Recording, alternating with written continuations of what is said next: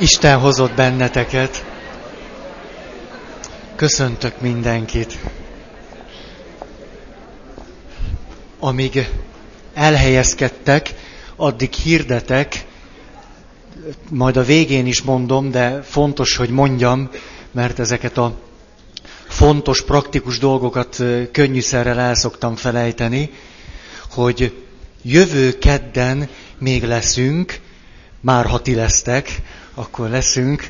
Én itt leszek, ez a nagy hét kedje. Azután a húsvét hétfő utáni, tehát húsvét hétfő utáni kedden, ugye ez nem félreérthető, hétfő kedd, akkor, akkor azon a kedden nem leszünk, mert be van zárva az iskola tavaszi szünet okán. Tehát azt jelenti, hogy még egyszer kell jönni, akkor utána nem kell jönni, és akkor a harmadikra meg kell jönni. Úgy van, és azért, hogy ez szép, szép legyen, egy ilyen sorminta, már most mondom, hogy aztán meg megint eh, nem érdemes jönni, mert elmegyek Rómába, eh, egy hétig ott leszek. Ezért most akkor úgy van, hogy hogy egy alkalom lesz, utána nem lesz, utána lesz, és utána nem lesz. És utána lesz. Igen, igen, igen. Hol a Márta, aki köt, egy sima, egy fordított? Akkor a Mártira gondoljatok, és akkor úgy kell jönni. Arról töprengünk, vívódunk, beszélgetünk, hogy hogyan lehetne a mélypontjainkat ünnepéjé tenni, a, a megpróbáltatásainkat kalandá, vagy valami nagyon fontos életeseményé. Septiben elmondtam tíz olyan talán paradoxonban leginkább megragadható jelenséget, amelyek akkor érnek el bennünket, amikor valamiféle nehézségben, vagy krízisben, vagy számunkra nagyon megpróbáltató helyzetben vagyunk. Ilyenkor, akarva, akaratlanul, eljutunk olyan állapotokig, amelyeket leginkább paradoxonokban lehet kifejezni. És azért akarom ezeket egymás után mondani, mert ezekben nagyon jól le tudjuk írni azt, hogy a az életünk nehézségei hogyan válhatnak a hit megerősödésének az eseményeivé.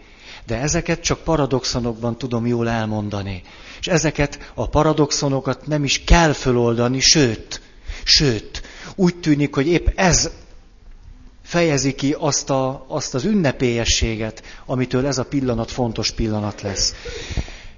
Gyors ismétlés nem azért, mintha ez így nagyon, nagyon élvezetes volna majd, csak azért, hogy, hogy át tudjunk menni ezeken, és folytathassuk. Az első pont az volt, a bizonytalanság vezet a bizonyossághoz. A második, a kapcsolatra való képtelenség vezet el az új kapcsolathoz. A harmadik, amikor nem vagyok szeretetre méltó, akkor is szeret valaki. A negyedik, a hűség feltétele a hűtlenség. Idézőjelbe téve, a hűség feltétele az, hogy nem ragaszkodom görcsösen ahhoz, hogy nem vagyok hajlandó változni vagy fejlődni. Ilyen értelemben hűtlenség. Az ötös, ezekben a pillanatokban vágyakozom arra, ami válságba sodorhat. A hatos, bűnösségünk beismerése áldottá tesz bennünket. Nem, nem, nem. Látjátok, nagyon átgondoltam, hogy mit hogyan csinálok. Már is nem tudom, hogy mit tegyek. Hetes. A másikat a világot Istent tagadva, őt hibáztatva, bűnbakká téve, magunkat tagadjuk. A nyolcas, miközben elvétetik tőlünk valami, ismerjük föl, hogy mit kapunk. A kilences, amikor gyönge vagyok, akkor vagyok erős. És az utolsó pedig az volt, hogy az egymással ellentétes érzések mögött magamra ébredek. Több vagyok, mint az érzéseim. Idáig jutottunk el múltkor, és akkor folytatom. Szia Csilla! Igen, nagyon örülök, hogy megjött. Azt mondja, 11. Együtt lenni azzal, amit elvesztettem. Pont. Tehát ezekben a pillanatokban együtt vagyok azzal, amit éppen elvesztettem. A veszteségem tudatosítása a megőrzés módja. Vagyis a nagyon nehéz élethelyzetekben valamiféle veszteség élményünk van. Olyannak éljük meg magunkat, aki egy bizonyos helyzetben nem képes föltalálni magát. Nem tudunk urrá lenni valamin. Nem vagyunk alkalmasak egy helyzet megoldására. Vagy egy nagyon reális veszteség visz bennünket oda, valakinek a halála, vagy mert megcsaltak, vagy mert elutasítottak, vagy mert ajándékot készítettem, és nem örültek neki. Teljesen mindegy. Adott esetben egy konkrét veszteség, amit átélek, arra indítana bennem valamit ösztönösen, hogy meneküljek a veszteség tudatosítása elől. Hogy éppen azáltal tudok kikerülni ebből a veszteség élményből, ami rám vonatkozik, egy élethelyzetre vonatkozik, vagy valami ilyesmire, hogyha minél messzebb futok attól, hogy ért engem egy veszteség, vagy hogy vereséget szenvedtem. És ezekben a pillanatokban azonban az derül ki rendre, hogy aki el akar menekülni ezen veszteségek elől, azt az embert ezek a veszteségek elkezdik üldözni. Bezáródunk, és ezek a veszteségek nem hagynak nekünk nyugtot. És szép lassan teljesen bele tudunk merülni abba, ami elől szerettünk volna menekülni. Visszaemlékezve arra, amit elvesztettem, döbbenhetek arra rá, hogy miért nem vesztettem azt el. A legtipikusabb példája ennek az, amikor valaki tisztességesen megsirat valakit, akit valamilyen szempontból elvesztett. Vagy mert meghalt, vagy mert nem találkozik vele. És ahogy ugye leülök, leülök, és akkor, ahogy például édesanyám halála után csináltam, mikor úgy döntöttem, hogy, hogy érdemes nagyon jól megsiratnom az anyukámat. Mert amikor apukám halt meg, akkor erre nem volt időm. Ez bizony elég hülyén hangzik, de valahogy mégis egy ilyen helyzetbe kerültem. Nyilván ö, saját hibámból is. És nem sirattam meg őt eléggé. Na és akkor az történt, hogy mentek a hetek, hónapok, és rájöttem, hogy muszáj lenne édesanyámat rendesen megsiratni. Mert nem sirattam még meg rendesen. És akkor elővettem az összes fényképet, ami róla volt, és elkezdtem őket nézegetni. És nézegettem, nézegettem a fényképeket, ahol az édesanyám gyerek volt, ahol együtt voltunk, nyaraltunk, akármicsoda, esküvői képét. És addig-addig nézegettem a képeket, míg jól el nem bőgtem magam. De erre nekem nagyon nagy szükségem volt. És közben, ahogy szembesítettem magamat ezzel a veszteséggel, a legmarkánsabb élményem az volt egyébként az a fénykép, ami a sírást kiváltotta belőlem. Mert addig valahogy nem tudtam őt megsiratni. Az éppen ezzel a paradoxonnal nagyon jól leírható, mert ezen a képen anyukám kicsi gyerek volt még, szerintem még nem is volt iskolás, és pici gyereknek nagyon hasonlított rám, amikor én olyan pici voltam, mint ő. És ez volt az a kép, ahol elbőgtem magam. Azért, mert ugye ebben a képben egyszerre volt jelen az, hogy valakit teljesen elvesztettem, és ha jöttem arra rá, hogy akit elvesztettem, az milyen közel áll hozzám, annyira közel áll hozzám, hogy én nagyon hasonló vagyok hozzá. És ebben a pillanatban, amikor igazán tudatosult bennem az érzelmek szintjén is, a fájdalom szintjén, hogy ő nincs többet, ugyanebben a pillanatban eszméltem rá a fényképet nézve, hogy hát dehogy nincs, hát ez én vagyok. Bár őt elvesztettem, de ő bennem hihetetlen egyértelműséggel él tovább. És ez a két fénykép, az ő fényképe mondjuk öt évesen, meg az én fényképem öt évesen, ezt az azonosságot, a veszteségben fölismerve azt, hogy de hát dehogy vesztettem el, ennél jobban meg sem tudom őrizni, mint hogy rájövök, hogy én viszem őt magammal tovább. Ez ugyanabban a pillanatban történt meg. Lehet egyébként, hogy most gondolok erre csak, ahogy így visszaidézem, hogy lehet, hogy a lelkem működött így, hogy akkor mertem csak elbőgni magam, amikor az a biztonságérzet is ott volt már csírájában, hogy de közben tudom, hogy mégsem vesztettem el. Mert ő él bennem tovább. Most ez nagyon közhelyszerű, hogy él bennem tovább, ezt így nem is akarom tovább mondani.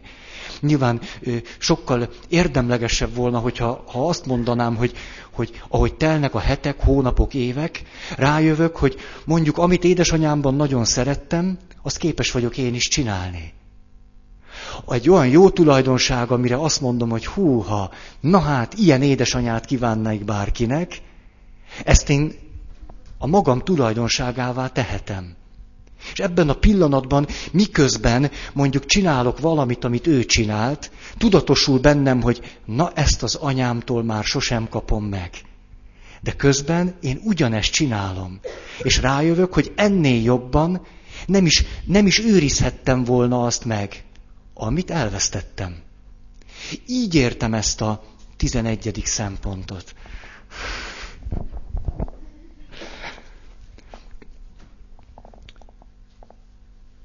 A tizenkettes. Ez nagyon szorosan kapcsolódik ehhez. Bele kell mennünk a veszteségbe, hogy kimehessünk belőle. Éppen, hogy befelé kell menni, hogy kimehessünk. Ha megpróbálunk kifelé menni, akkor sosem jutunk ki belőle.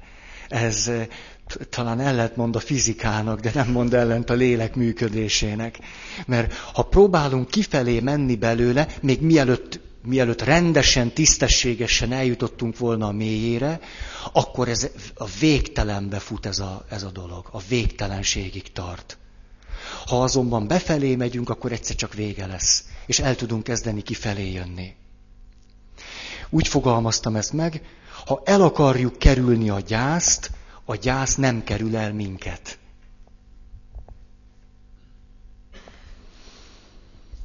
Mert ilyenkor ebben ez az izgalmas, hogyha ha belemegyek a veszteségbe, amit ebben a pillanatban élek át, akkor az is tudatosulhat bennem, hogy de hát ez nem tarthat örökké. Mert adott esetben egyre rosszabbul érzem magam. Ugye, és eljutok addig a pillanatig, amikor azt szoktuk mondani, hogy ne ez ennél rosszabb már nem lehet. Ugye, emlékeztek az optimista meg a pessimista emberre. Mikor azt mondja a pessimista, na ez ennél rosszabb már nem lehet. Mire az optimista, dehogy nem. Szóval ténylegesen tudatosulhat bennünk az, amikor, amikor így a, a, a, a lelki kínhalál mélyén vagyunk, hogy ez lehetetlen, hogy ennél rosszabb legyen. És ebben a pillanatban tényleg kezdünk kifelé menni. Ha menekülünk előle, akkor valahogy az a, az a kínlódás, ami, ami azért volt, mert valamit el akartunk kerülni ahogyan Jónásra esett a sors. Nem lehet elkerülni, de te el akartad kerülni. Ez a dolog elkezd téged üldözni, és olyan élményed lesz, hogy sosem szabadulsz tőle. Egy örökké valóságig üldöz téged az, amit el akartál kerülni. Ez az, amire ilyen családsegítők, egyéb állatfajták szokták mondani, hogy, hogy beleértve magamat is, hogy valaki, valaki elválhat a házastársától, azt mondva, hogy neki ebből elege van. De az, ami miatt ő elvált, az a dolog vissza fog köszönni a következő kapcsolatában. Vagy abban, vagy a másikban, vagy az élet egy más helyzetében, de ugyanis ő azon a dolgon nem ment keresztül. Nem tanult meg valamit abban a kapcsolatban. Ki lehet belőle lépni. De nem jelenti azt, hogy a dolgot az illető megoldotta volna. Sőt, épp az ellenkezőjét jelenti, kilépett belőle, tehát nem oldotta meg. Ha valaki bölcs, ha mondjuk mindenképp ki akarok lépni egy ilyen helyzetből, és kiléptem, akkor járok el jól, hogyha eszem ágába sincs rögtön beleugrani egy következőbe, hanem tudatosítom magammal, hogy hol vagyok én a hunyó, ugye nem téged hibáztatlak, haha, magamat, ahol kell, és utána addig nem nyugszom, míg azzal a dologgal valahogy nem jutottam zöldágra. Minden ilyen értelemben vett kudarcomnak, válásomnak, vereségemnek van egy olyan oldala, ami rám vonatkozik. És ezt akkor is el kellene végeznem az ezzel való munkát, hogyha teljesen egyedül vagyok ebben a világban. Mert ez a dolog rám vár. A, amikor jönnek házas párok, vagy jegyes párok, vagy főleg amikor valaki egy komoly családterápiára jár, én ezt nem gondoltam volna, hogy így van, de most már tapasztalatból látom. Hihetetlen ügyes módon lehet egy ilyen párterápiába elrejteni azt, hogy én a saját magam felé eső munkát elvégezzem. Nagyon ügyesen lehet csinálni. Ne, nem, dehogy a magam részével foglalkozok. Addig ütöm a férjemet, míg el nem jön párterápiára. És a, az egésznek ugye az a logikája, hogy lássa már be, hogy miért ő a hibás. Olyan jót mondott nekem valaki, egy, egy férj és feleség, körülbelül tíz éve házasok, hónapok teltek el, és akkor nagyjából eljutottunk valahova, ahol már úgy mondjuk elviselhető volt nekik az élet. És akkor erre azt mondja a feleség, hogy jó, rendben, akkor többet nem jövünk, mert ez már így egész tűrhető, de én még egyszer hagy jöjjek el. Eljött, és azt mondta, hogy hát tudod, én nem akartam így elmondani így a férjem előtt, de hát tulajdonképpen arra gondoltam végig, hogy ment ez a folyamat, hogy te engem becsaptál. Igen, mert mi nagyon jóba voltunk, és azt gondoltam, ha ráveszem a férjemet, hogy eljöjjünk hozzád, akkor te majd rávilágítasz arra, hogy ő mit csinál rosszul. És te erre nem voltál hajlandó folyamatosan. És volt ennek a folyamatnak egy pillanat, amikor nagyon dühös voltam rád. Hogy nem volt értelme hozzád jönni. És akkor így, hogy egy sok hónap eltelt, azt mondja, hogy, hogy most, most azt gondolom, te nagyon tisztességesen csináltad, úgy egyformán adagoltad a dolgokat. Mindig mind a kettőnket kiosztottál. Ezért a, az ilyen páros gyakorlatok nagyon, nagyon nagy lehetőséget adnak arra, hogy pöcköljem le magamról a magam felé eső felelősséget.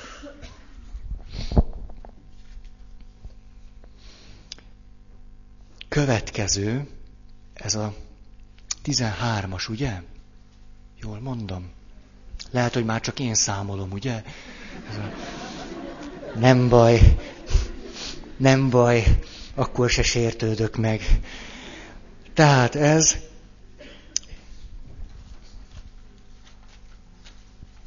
a rövid megfogalmazás, az, amit nem akarunk átélni, segít az életre. Az, amit nem akarunk átélni, segít az életre. Amikor megyünk bele egy válságba, egy, egy kritikus valamibe, akkor nem, de ösztönösen az van bennünk, hogy miért kell ezt nekem megélni? Miért kell ezt nekem végigcsinálni? Majd, hogy nem azt merem mondani, lehetetlen, hogy, hogy ezt a mondatot valaha valamikor nem mondtátok ki magatok előtt. valaki mondja meg nekem ezt, miért kell most végig élnem. És ebben többek között az is benne van, hogy azt az élményt utáljuk. Utáljuk átélni, utáljuk végigmenni, azt a tapasztalatot nem akarjuk. Főleg, ha mondjuk valaki egy, egy rutinos szakító. Ugye ez egy ilyen életforma nála, hogy így, így kavar, kavar, aztán szakít. Akkor, akkor ugye így a szakítások után szokta azt átélni, hogy jaj, most a 27. nyüglődésem következik, és már stopperrel tudja, hogy mikor lesz jól. És miért kell neki ezt átélni? Nem lehet valahogy rövidíteni, vagy nincs itt valami trükk? És nincsen. Egyszerűen, hú, ez, a, ez, na ez úgy hangzott, ugye, hogy nincsen ilyen trükk, mint hogy kialszik az alagút végén a fény. Tehát, hogy, hogy nincs, nem lehet megúszni. Az ember meg akar szabadulni az élménytől. És közben az van bennünk, hogy ugye a rutinos szakító mit gondol? Az rutinos gyászoló, meg nem tudom mi. Azt gondolja, hogy, hogy hát ezt már annyiszor átéltem. Hát most minek 27-szer is átélni? Tehát rágondolok, muszáj ebbe belemenni ennyire? Nem elég úgy kódolni? Hogy ez volt, most kellene azt élnem át, hogy tudom én, mit kell átélnem. Most ezt muszáj. Az ember éppen az élménytől akar szabadulni. Közben pedig a helyzet az az, hogy az élmény juttat engem abba a helyzetbe, hogy képes legyek kimászni belőle. Éppen az élmény hordozza az adott esetben nagyon utálatos, fájdalmas, negatív, szörnyűséges élmény hordozza azt az erőt, vagy azt a nem is tudom mit, eszenciát, maga az élmény, ami által a személyiségem elkezd alakulni és változni, fejlődik, és, és ki is kerülök ebből a helyzetből. Ezért nem lehet megúszni. És tulajdonképpen nem is érdemes. Nagyon nem érdemes. Muszáj, hogy fájjon. Ugye, Zorán milyen okos ember.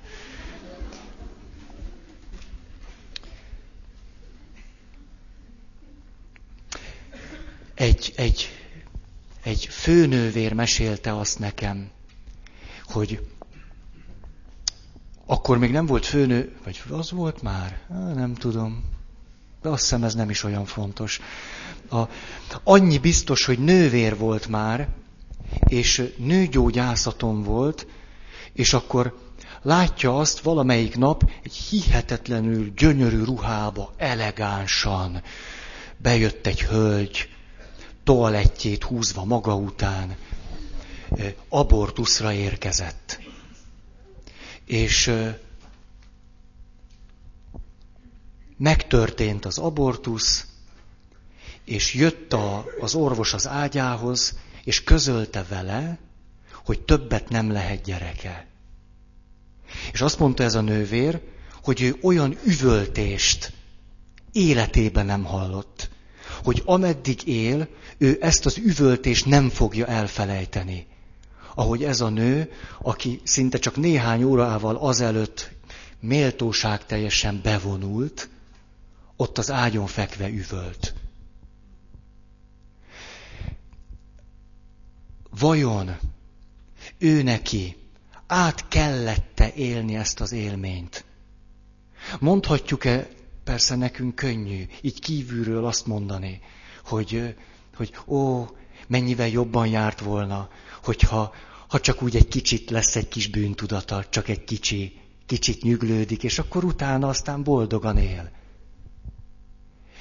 Természetesen senkinek nem kívánom azt, hogy egy, egy, egy hihetetlen, fájdalmas, negatív élménye legyen az életében. Hát ne legyen. Hát dehogy, neke, miért lenne nekem attól jó, hogy neked fáj? Hát ne fájjon. De hogy, de hogy lehet, hogy egy, egy, egy ilyen bevonuláshoz egy ilyen kivonulás tartozik. És hogy, hogy ő csak egy ilyen élményen keresztül tanulhat meg valamit. Vagy jöhet rá valamire. Természetesen ha ő bele, bele ragad a fájdalmába, akkor gyógyításra szorul. És akkor oda kell mellé állni. Nem pedig egy ilyen helyzetben azt mondani, hogy na te ezt megérdemelted. Hát világos, hogy én nem erről beszélek, hogy valaki valamit is megérdemel. Nem így közelítem meg a kérdést. Csak ahogy ez a nővér elmesélte nekem, ahogy ez a kettő azt gondolom törvényszerűen tartozik össze, az ő bevonulása, meg az ő, nem is tudom, kigurítása onnan.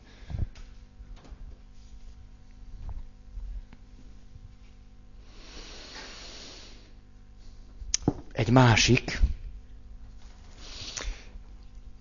papokkal ülök egy körben, szóljatok, ha mondtam. Idáig még, még bármi lehet. Jó, Laci, értem, értem. Szóval ülök a papokkal egy körben, és akkor azzal játszottunk, hogy mindenkinek le kellett rajzolnia azt, hogy a, a papság felé vezető úton mi az a markáns gyerekkori élménye, ami őt meghatározta. Mondtam ezt?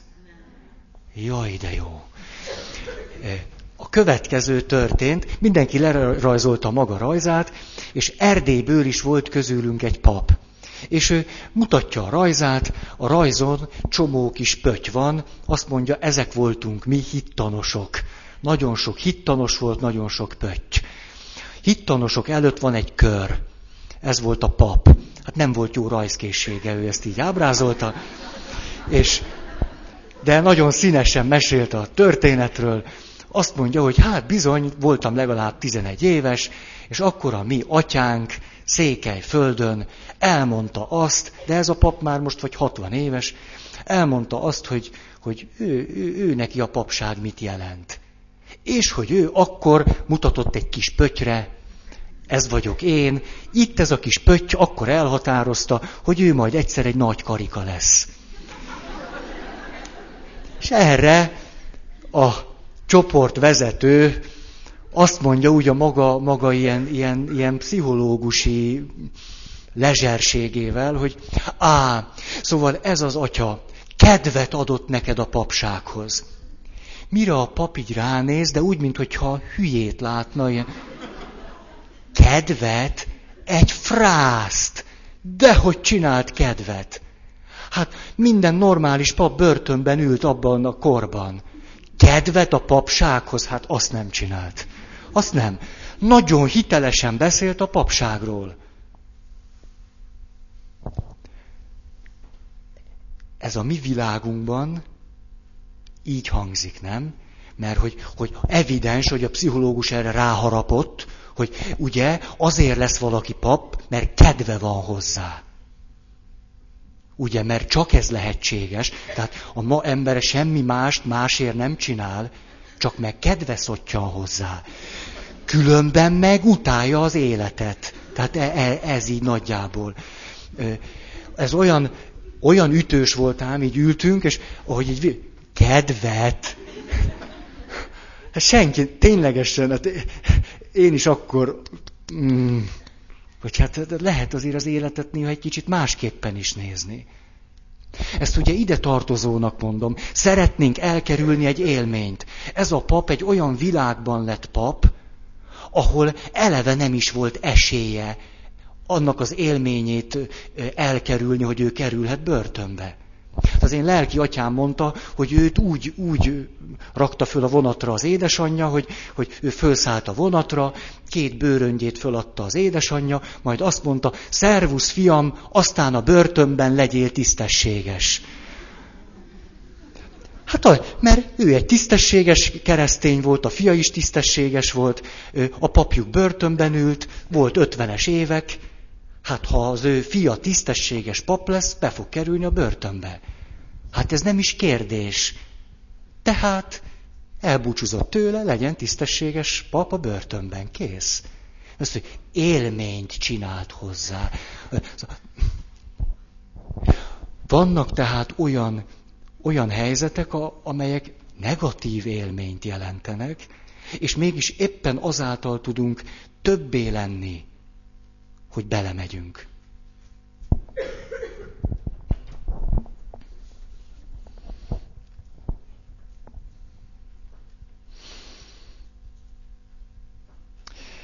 Most csak egy picike értelmezés ide.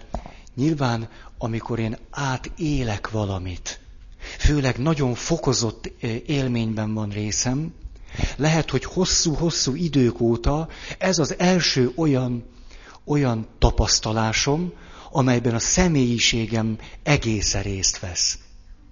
Vagy többé-kevésbé azt mondhatnám, hogy, hogy na ebben most úgy, amennyire csak bírtam, én benne voltam. De nem csak az énem volt benne, hanem az egész személyiségem részt vett benne.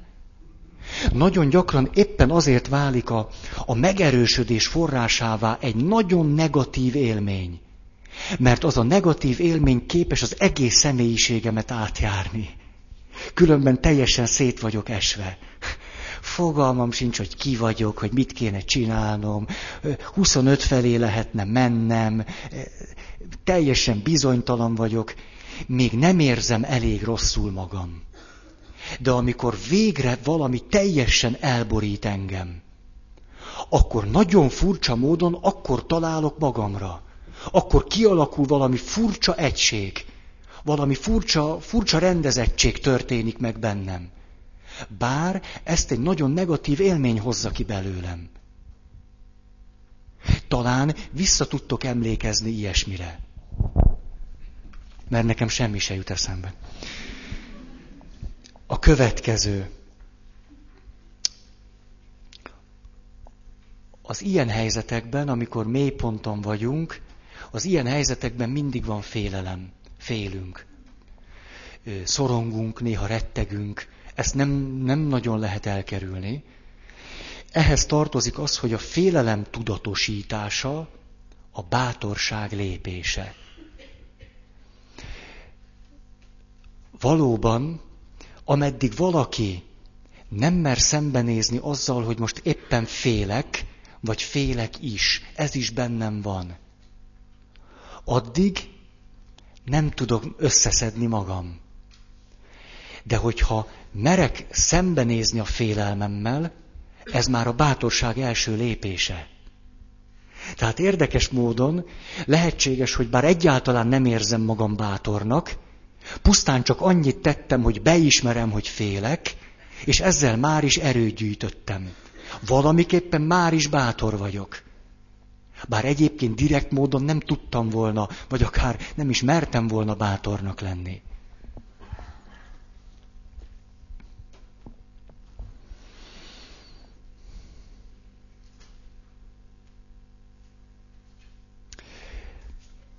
nem egyszer történik az meg velünk, hogy a félelem az egyetlen ösztönző erő, amely bennünket kilendít abból az állapotból, amiből nem tudunk kikerülni magunk. A félelemnek ezért megvan ez a nagyon nagy haszna. Emlékeztek, amikor az érzések funkcióiról beszéltünk. Akkor a félelemnek, a félelem két felé mehet. Vagy három. Az egyik, hogy menekülök, és menekülök, ez az egyik, elbújok, ez a másik, és a harmadik, hogy megvédem magam. Néha a félelem az egyetlen erő, vegyük ide a halálfélelmet. A halálfélelem az egyetlen erő, ami képes belőlünk valami cselekvést kipiszkálni. Vagy menekülést, vagy azt, hogy megvédjük magunkat. És érdekes, ahogy, ahogy a halálfélelemből elkezdünk menekülni vagy védekezni, egyszer csak jönnek az erők is. És ameddig nem ér, hát ez a vizsgaidőszak, hogy úgy érthetőbbé tegyem.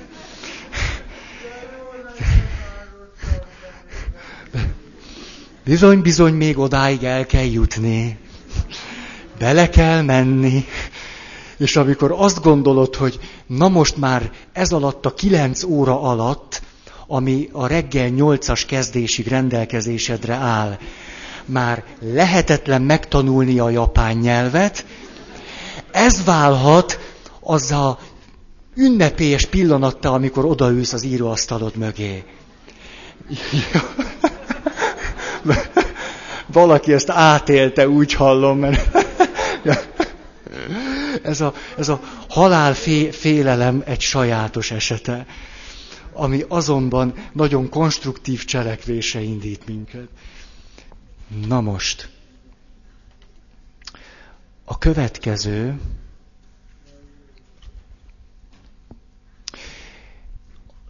ez tulajdonképpen a félelemhez kapcsolódik elsősorban, de általánosságban is érvényes, amikor próbálunk egy helyzetet megúszni, és nem eljutni addig az élményig, amit pedig érdemes átélni, mert abban van az erő, akkor megpróbálunk, ahogy múltkor mondtam ezt, akkor így fogalmaztam, kompromisszumokat kötni, kiegyezni ezzel, azzal.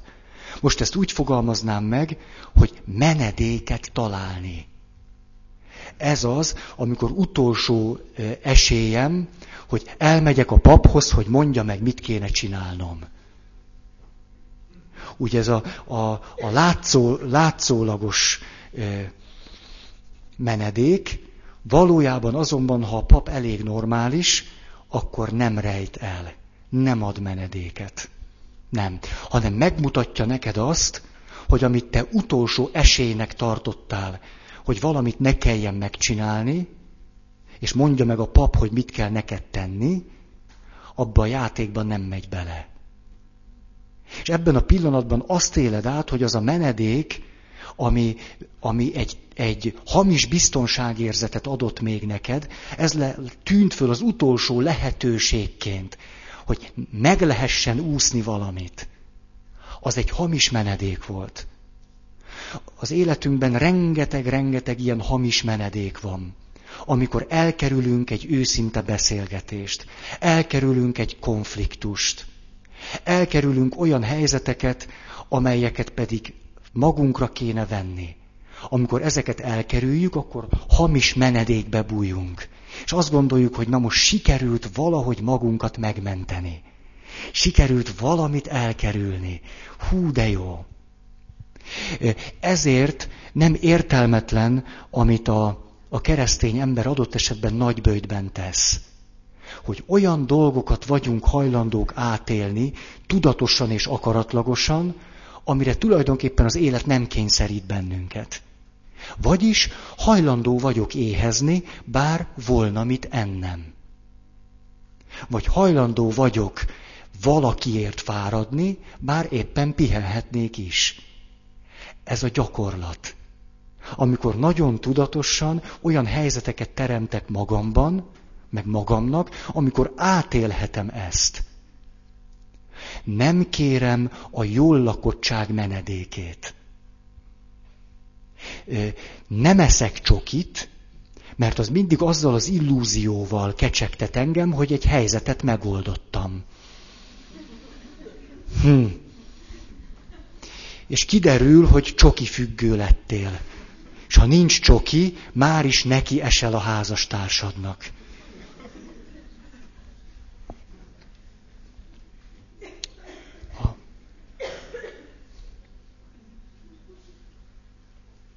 A menedékeink börtönné válnak. A hamis menedékeink börtönné válnak. Az az ember, akihez állandóan menekülök, hogy segítsen nekem, azokban a pillanatokban, amikor nekem kéne valamit tenni, ettől az embertől szép lassan függő helyzetbe fogok kerülni. Úgy tűnt, hogy menedék, valójában börtön.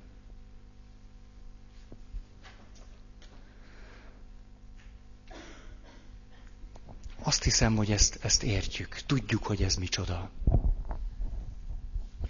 A következő.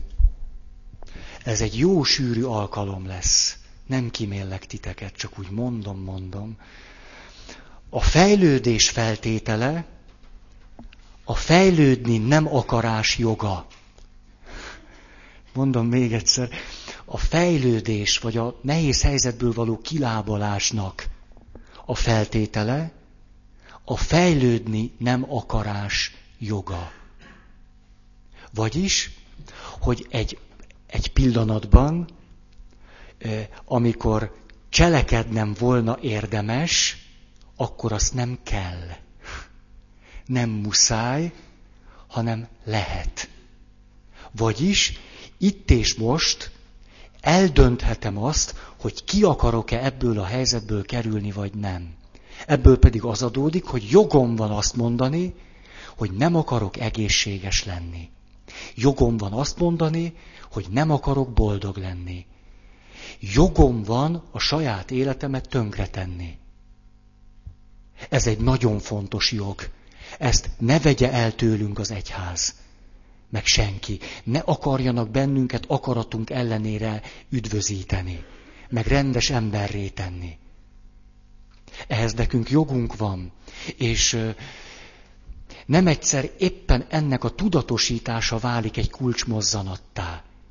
Ugye a tipikus helyzet az, amikor próbálunk kinőni a szüleink szárnyai alól. És ők addig mindig megmondták azt, hogy jónak kell lenni, mert ahogy mondjuk klasszikusan az édesapák fogalmaznak, amíg az én kenyeremet eszed, addig te hazajössz ötre, ugye? És ezzel biztosítva volt az én szentéválásomnak a, az egyik nagyon fontos fejlődési eleme. És amikor én eljutok oda, hogy azt mondom, nekem jogom van hazaérni hatra. Igaz, hogy akkor nem lesz vacsora. De van hozzá jogom, csak éhes leszek. Na ez egy döntő pillanat. Ezeket a pillanatokat nagyon érdemes átélni. Lélektani szakemberek arról beszélnek, hogy ha valaki jön, és egy órán keresztül azt mondja, hogy ő, ő miért van egy teljesen lehetetlen és reménytelen helyzetben, hogy miért nincs itt semmiféle kiút, akkor adott helyzetben egy jó taktika lehet, hogy erre ráerősítünk hogy ó, hát nem csak, hogy nincs kiút, ez még sokkal reménytelenebb. Mert itt, ahogy mondtad, még fölcsillant benne az, hogy esetleg húsz év múlva jól leszel. De hát dehogy is. Hát ismerek egy történetet, az pont akkor döglött bele. És, a, és ne, ne, nem egy ember gyógyult már meg így, mikor, mikor tudatosult benne, hogy anemióját. Anemióját, hogy is van ez? Most úgy látszik, hogy én egy olyan helyzetben vagyok, amikor tényleg dönthetek, a, amellett, hogy most akarok-e valamit csinálni, vagy nem akarok, meg akarok gyógyulni, vagy nem. Néha az illetőt egy kicsit, kicsit lefelé kell rúgni, nem fölfelé emelni. Ez, amikor egy gyászolót meg akartok vigasztalni. Ugye az is ilyen tipikus. Neki joga van szomorúnak lenni. Joga van éppen azt átélni, hogy nincs kedve élni. Mert amikor tudatosul benne, hogy jogom van arra gondolni, hogy legszívesebben nem lennék, akkor ő átélte a szabadságát. És ez a szabadság a feltétele annak, hogy tudatosuljon benne, hogy jogom van élni. Mert addig éppen azt gondolta, hogy itt nincs is szabadság, és nincs is jog. Ezért ne vegyük el senkinek, senkitől azt a jogot, hogy ő, ha akar, gazember lesz. Csak nyugodtan.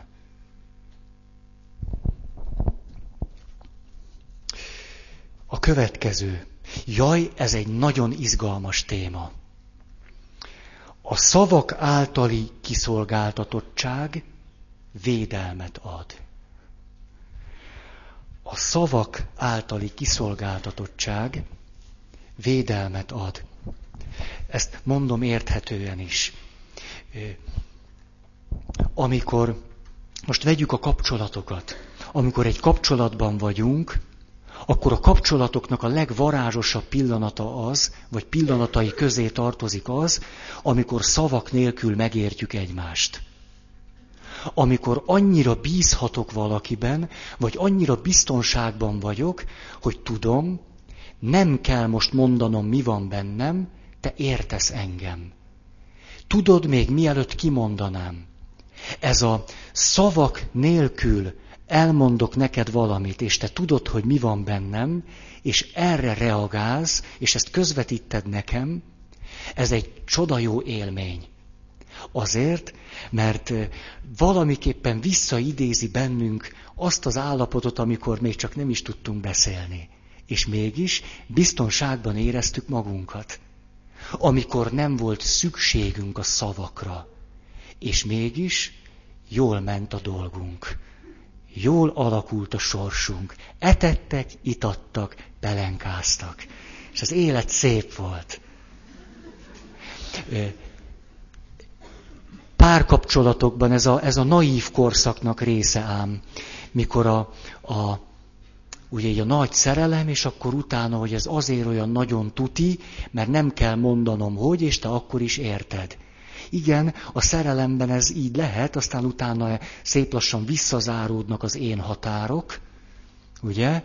És aztán már, hogyha ordít, se veszed észre, hogy mit akar mondani. És, és akkor rohanunk, próbálunk visszamenni, mint Jónás, ugye, hogy evezünk, hogy vegye már észre, vegye már észre, hogy ki vagyok borulva, azt nem veszi észre, de nem mondom neki, ugye, de hát közben már 25 falat fölépítettem. Hát, hát hogy venné észre? Nem, akkor már mondani kell. Ugye ez az, amikor, amikor már a szavakra van szükség. Eljutottunk oda, hogy a szerelemből egy picit kilépve, vagy a szerelemnek a, az endorfinnal teli korszakából kilépve, eljutottunk a beszéd fázisáig. Igen, ez így van, tulajdonképpen ehhez hasonlítható. Igen ám, csak hogy amikor az ember elkezd beszélni, a beszéddel már távolságot is teremtettem. A beszéddel többféleképpen teremtek távolságot. Egyrészt a beszéd már is távolságot alkot közöttünk, mert már a szavakra van szükség, hogy találkozzunk. A szavak össze is kötnek minket, azáltal meg tudlak érteni, és te is megértesz engem, de éppen a szavak közénk is állnak. Mert, ha, mert azok közvetítenek bennünket egymásnak. Ráadásul a szavak, ahogy mondom magamat, a szavakkal eltávolodom saját magamtól is. Mert amíg egyszerűen csak átélek valamit, addig egy lehetek magammal. De ha szavakba öntöm, történt egy, egy, egy távolság. Önmagam, meg a között, ahogy magamat kimondtam. Ugye, hogy elkezdek róla, hát nem egyszer élem azt meg, mikor azt mondom, hogy jaj, most ne kelljen beszélni. Hittanórán ez egy elég nehéz pillanat, de, de hogy, hogy jaj, most ne kelljen, mert most ezt a pillanatot szeretném átélni. Most várjunk egy kicsit, élem, élem, élem, és akkor utána. Nem volt veletek ilyen, mert úgy van. Na, ezért nem fényképezek. Bár már nem hit tanórán, az ez mókás lenne. Nem, hogy nem fényképezek, mert rájöttem arra, ugye olyan aranyosak voltatok tavaly, drágáim. Adtatok nekem eldobható fényképezőgépet. Én ezt rosszul értelmeztem. A használat előtt dobtam el.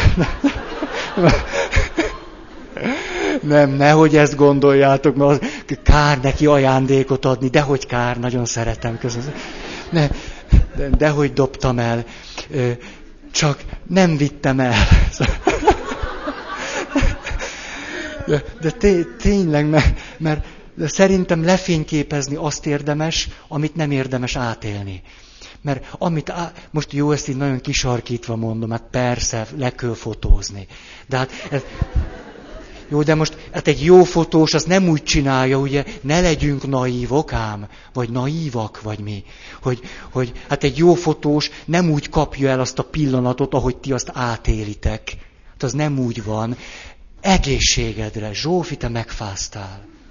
Ez, ez többedik trüsszentésed. Nem. Na, csak együttérzésemet akartam kifejezni. Szóval, hogy hát a jó fotós az nem úgy, hogy mászkál reggel, hajnali háromra, húszkor éppen 25 fényképezőgéppel mászkál a, a pilisben. Ugye ezt így képzeljük el. És pont akkor váratlanul följön a nap, és annak van egy varázsos pillanata, amit ő valamelyik géppel lekap. Jaj, dehogy is, hát kimegy, vacog, fázik, és akkor várja, hogy följöjjön a nap. Ez történik. Hát ki van találva az egész. Hát e, a, a legszentebb pillanatokat fény... Hát mi, na, na jó, de ti nyugodtan csak kamerázzatok. Mi, ez, ezt én abszurdumnak de hát akkor nem fogtok szeretni, most ilyeneket mondani. Minnyájátoknál otthon vannak ezek a cuccok, mindent vesztek, megnézitek, esküvőt, ugye, az nagyon fontos, az esküvő. A... De azt úgy, olyan sokat tanultam tőletek, kiderült az, hogy az esküvői videót csak addig érdemes nézni, ameddig meg nem születik a kisbaba, mert utána már azt kell nézni. De akkor azt kell fotózni. És akkor, amikor megszületik a második, akkor kidobjuk az elsőt. Már nem a, nem a gyereket, hanem... Na, szóval... Most hogy kerültem én ide? Na. Ja, a szavak, a szavak. Tehát, hogy, hogy a, a csend, a hallgatás és az abban való megértettség, az, az fantasztikus, nyilván. Amikor a szavaimat mondom, a, hát ez ugye van egy konfliktus, és próbálom magamat közölni. Hát nem szavakat akarok mondani, nem, nem logika versenyen veszünk részt, hogy most amit mondok, az, az megfeleljen a formális logika szabályainak, mert ha nem, akkor a férjem belém köt. Vagy nem, nem nyelvész verseny, hogy a férjem a személynév elé, nem tudom én mit, A betűt tett, és akkor rászólok, hogy ezt mond újra ezt a mondatot, drágám, mert ez nem a Kovács, olyan nincs, hogy a Kovács, tehát Kovács, Kovács úr, Kovács elvtárs van, a Kovács nincs. Hát mondd el, drágám, újból a történetet. Hát e, e, e, ez az, amivel tönkre tudjuk egymást tenni. Mikor a, azt gondoljuk, hogy itt a szavakról van szó. Ugye, amit sokszor mondtam. Te sosem figyelsz rám. Nem, nem, nem, nem, de drágám, drágám, tegnap is figyeltem rád két percet. Ez a szó, hogy soha nem korrekt. A... Szóval, amikor, amikor a szavakkal próbáljuk magunkat közel hozni,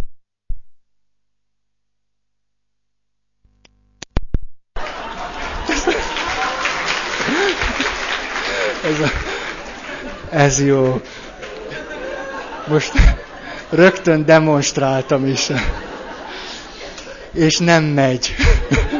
Ezzel akartam befejezni és, és nem megy. Mert pusztán már önmagában a szavak is távolságot teremtenek. Nem, nem hogy az, hogy... Nem, hogy az, hogy, hogy félreérthető vagyok, belém köthetsz, nem tudom elmondani. Rossz a verbális képességem. Ugye, most akkor én reménytelen eset vagyok.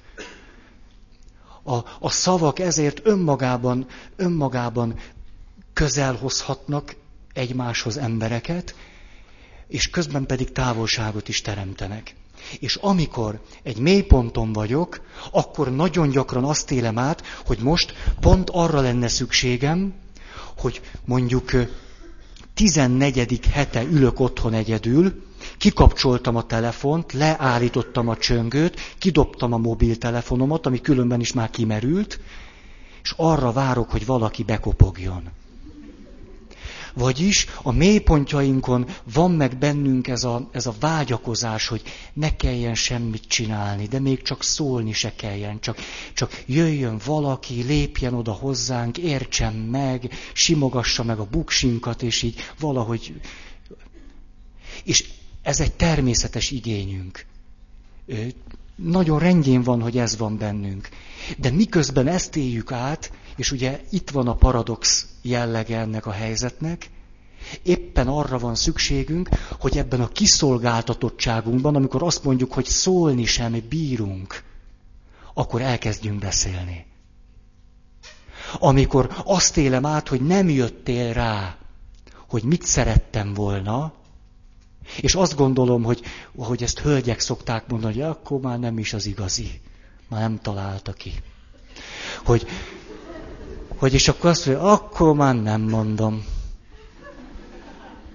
Ugye, most ennek egy ilyen, egy ilyen kompromisszumos megoldása, mikor a feleség odaáll a férje, és azt mondja, hogy tudod, mit felejtettél el?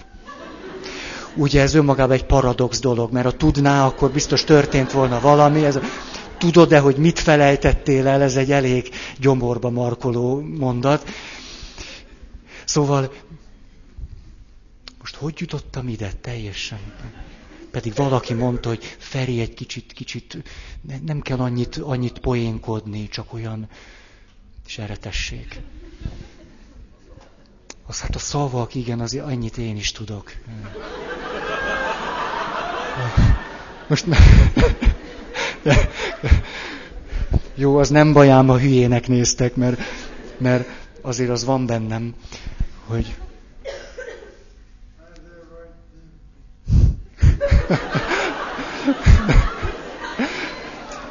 Könnyű velem azonosulnod, ugye István? Na, hogy hol Isten? Na mindegy, most már teljesen. De sajnos nem, nem járt le az idő, mert most, most elegánsan leléphetnék, de... Na, mindegy. De még itt ezzel kapcsolatban biztos valami okosat akartam mondani, hát különben miért jöttem volna, hogy Szóval, á, eszembe jutott, hát tudtam én, van itt egy rendes tudatalatti, már szólt is, hogy figyelj. Szóval, amikor, amikor abban a helyzetben vagyok, hogy, hogy csak, hogy nem bírok és nem is akarok beszélni, ugye itt, itt vesztettem el a fonalat, hogy nem csak, hogy ö, nem bírom mondani azt, hogy mi, mi lett volna az igényem, nem is akarom. Hogy, ezek azok a pillanatok, amikor ha képes vagyok erőt venni magamon, mikor mondjuk eltelt tíz év így, vagy tizenöt, hogy ezekben a helyzetekben sosem szóltam. Soha, soha, soha. Nem túloztam, amikor tíz, meg húsz, meg harminc évet mondtam. Megvan szerintem minnyájunknak egy csomó olyan élethelyzete, amelyekben képtelenek vagyunk szólni. Egyszerűen nem megy. Nem megy. Kiszolgáltatottak vagyunk, és arra vágyunk, hogy értsenek meg minket így is, hogy nem beszélünk. És, és a fejlődésünknek a, a kulcsa pedig az, hogy megtudunk, megtanulunk szólni akkor, amikor nem megy. Amikor azzal még kiszolgáltatottabbá tesszük magunkat mert a szavak által távolság, szavak által félreérthetőség, kigúnyolhatóság és a többi. Ez az a tipikus helyzet, amikor valaki, akkor bajban van, nem szól. Nem kér segítséget. És minél nagyobb bajban van, annál kevésbé kér segítséget.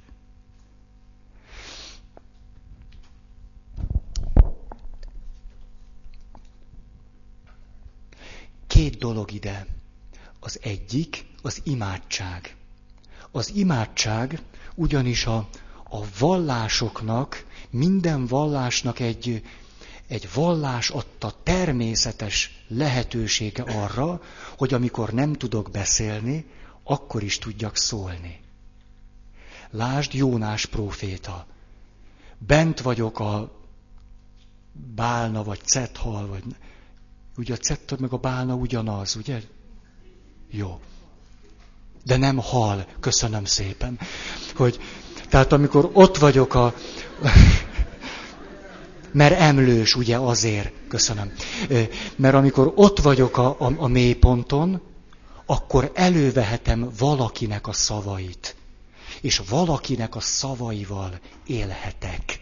Ez egy, jaj de jó, hogy ez most eszembe jutott, mert ez, egy, ez valóban így van. Más valakinek a szavával élhetek. De jó ez a mondat. Ha. Az imádság ezért hatalmas erő. Hatalmas. Jézus Krisztus a kereszten, hogy elkezdi mondani a 23. Zsoltárt. Mert lehet, hogy a saját mondatból már csak annyi van, mondat már, már nem is tud, hát annál jobban fáj az. Mondat, de hogy mondat.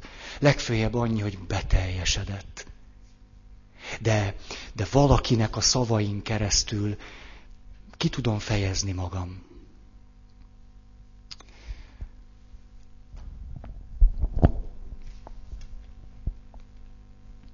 Igen, a, a másik pedig egy pedagógus mondta, ő próbálta megtartani az óráját, és állandóan belekavarodott. És erre azt mondta, nő volt az illető, úgy látszik ma reggel fogalmazásgátlót vettem be. Na, ezek ilyen helyzetek, mikor azt gondolnánk, hogy bevettük azt a gátlót, de nagyon. És hogy akkor elkezdeni beszélni. Mint ahogy a csecsemőből kinő valaki, aki már nem csecsemő, és elkezdi mondani, hogy nem. Ugye nem véletlen az emberré válásunk egyik kulcsmozzanata, mikor lehet, hogy az első szavunk az, hogy nem. Ó, mekkora erő van abban. Rengeteg. Egy, egy mélypontról a mennybe lehet emelkedni azzal, hogyha azt tudom mondani, hogy nem. Nagyon fontos szó. A következő.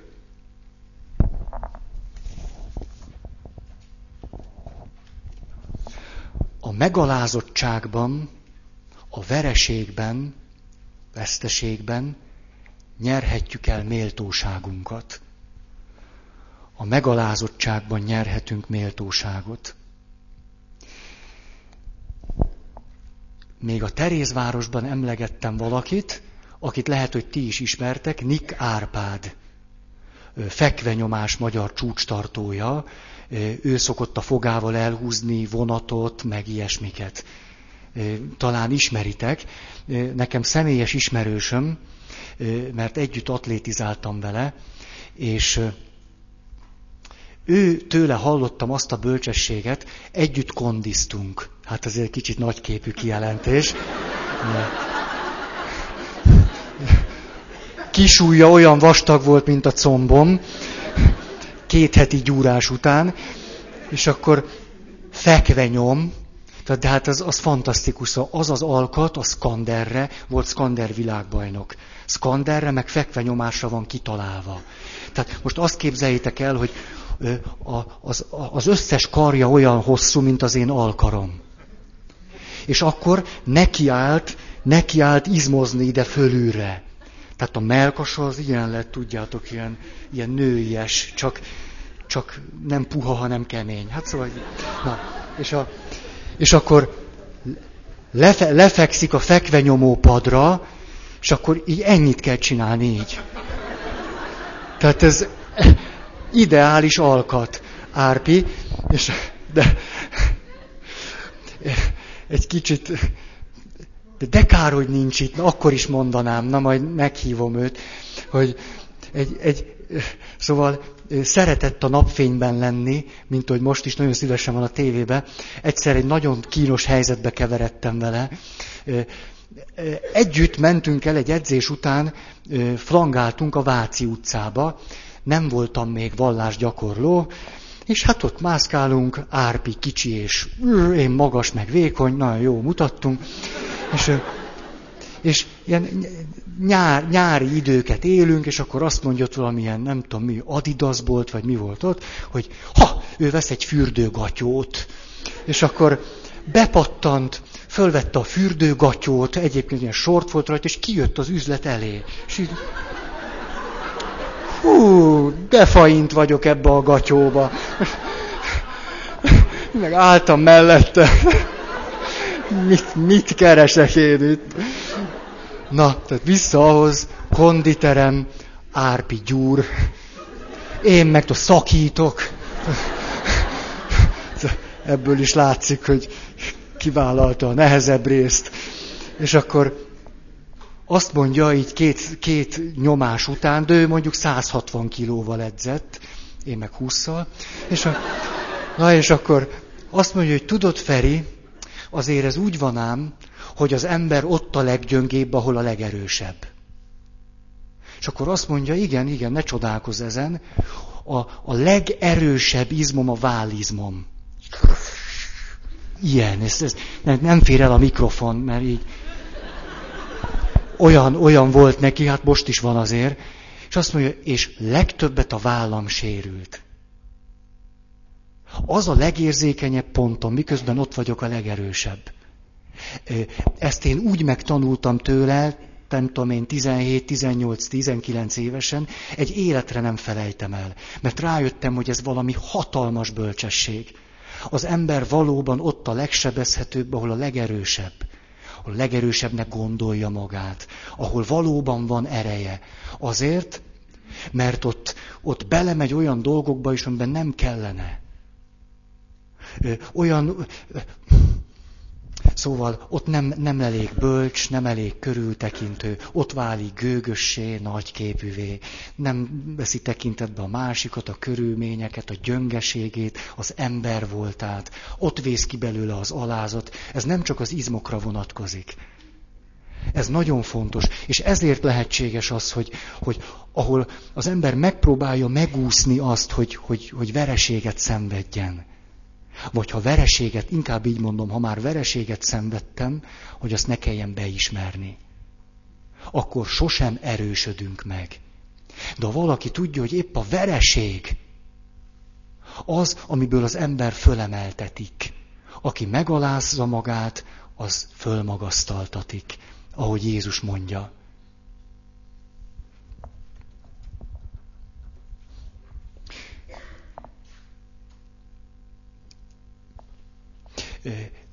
Most csak, hogy a, a, a nehéz helyzeteinkhez illő példát mondjak. Hogy amikor például azért kerültünk mélypontra, mert elvesztettük az eszünket. Tehát mondjuk kitört belőlünk valami olyasmi, amit, amiről vagy nem gondoltuk, vagy szerettük volna letagadni, vagy szégyeljük, de iszonyatosan. És akkor eltelik az az egy másodperc, vagy egy nap, vagy egy hét, és egy ilyen iszonyatos állapotban vagyunk, és akkor egyszer csak rájövünk arra, hogy de hát vagyunk. Hogy még mielőtt elszenvedtük volna ezt a vereséget, azt gondoltuk, ha mi vereséget szenvedünk, akkor jobb nekünk meghalni, mint élni. Sok ilyen lehet. Egy, egy neurotikus alkat napjába többször él át ilyet.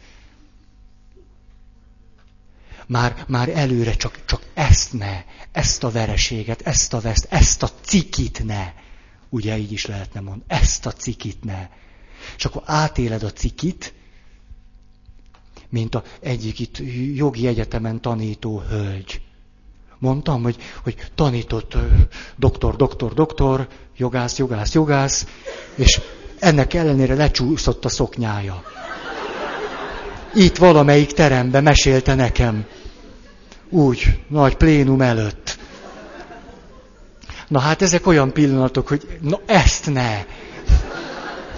És, de ő egy, egy kifejezetten, kifejezetten rátermett pedagógus, magára nézett, azt mondta, de jól áll rajtam a cicanadrág. Mert, mert tél volt, és cicagatyába volt alatta.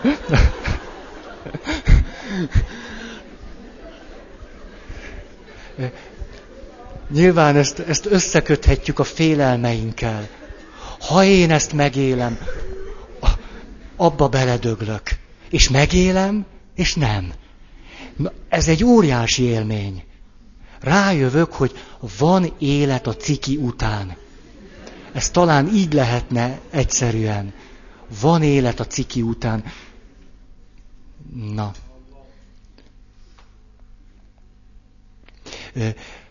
Ez az, még ha egy, egy másik hasonlat, mikor, mikor a, az ember beteg, és akkor egy olyan nagyon mélyet alszik. És én nem egyszer átéltem azt, hogy miközben olyan nagyon mélyen alszom, néha jönnek a fázisok, amikor, amikor álom, meg ébredés közeli pillanat, és már akkor tudatosul bennem, hogy most gyógyulok meg az annyira jó, mikor tudod, hogy vannak ilyen, ilyen ö, alvások, amikor betegen fekszel le, és egészségesen ébredsz föl. Az annyira jó. Na, ezek ilyen pillanatok. Na, akkor még ide két történet a végére. A, ugyanaz a nővér, akit az előbb emlegettem, mondja azt, hogy hogy egyszer kómába esett, gyerekosztályon dolgozott aztán, kómába esett egy, egy most tudom, 8-9, hát igen, inkább 7 éves kislány. Egy, hónap, egy hónapig volt kómában, és nem lehetett tudni, hogy mi van. És egyszer csak arra lesznek figyelmesek, hogy ez a kislány fölébredt, Teljesen magától. Kiállt a kórterem közepébe, lehúzta magáról a, a pelenkát, és elkezdett egy gyerekverset szavalni. És rohantak be a kórterembe.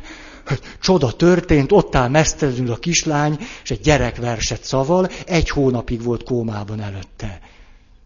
Na ezek ilyen pillanatok. A, a másik, ez, ez már csak így a, a az érdekesség kedvér. Ugyancsak ez a nővér mondta, egyszer nagyon elkezdte mondani nekem az élményeit. Ugyancsak gyerekosztály, fekszik a Vajdának a fia az egyik ágyom. Vajdának a fia legalább 7-8 éves már, tehát minden tud az életről. A, be, igen, be, be, behozzák az egyik nagykövetségen dolgozó ilyen csúcs elit szuper valakinek a kislányát, aki ugyan körülbelül ugyanannyi éves, angol nevelő nője van, hogy megtanulja az illemet. Na már most egyetlen szabad ágy van, oda fektetik kislányt a Vajda fia mellé. És a Vajda fia, miután mindent tud az életről, ezért elkezdi tanítani a kislányt, kezdve a legválogatottabb káromkodásokon. És a, a dolog akkor válik érdekessé, amikor jön az apuka, akinek a kislány előző nap a búcsúzáskor elmondta, hogy ő mit szeretne, hogyha az apukája mit hozna be neki másnapra. És akkor jön az apuka, kislány nagyon megörül, szia apa, elhoztad a macimat. Jaj, tudod, kislányom, nem tudtam hazamenni a macidér, mert nagyon... Erre a cigány kisfiú következőt mondja az ágyon. Küld el. Erre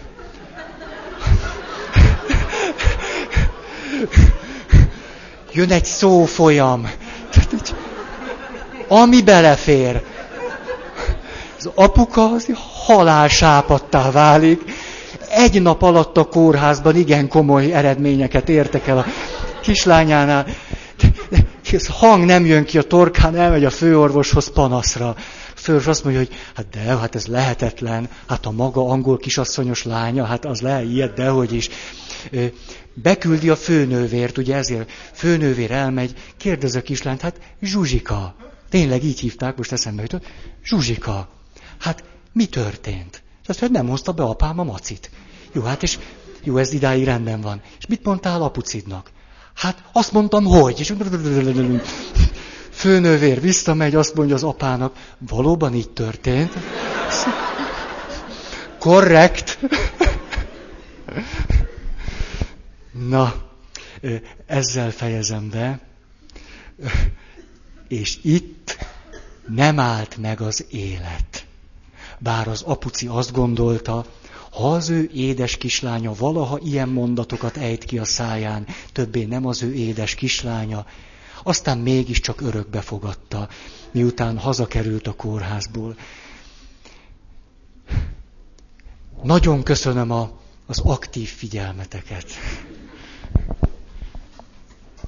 Egy-két hirdetés.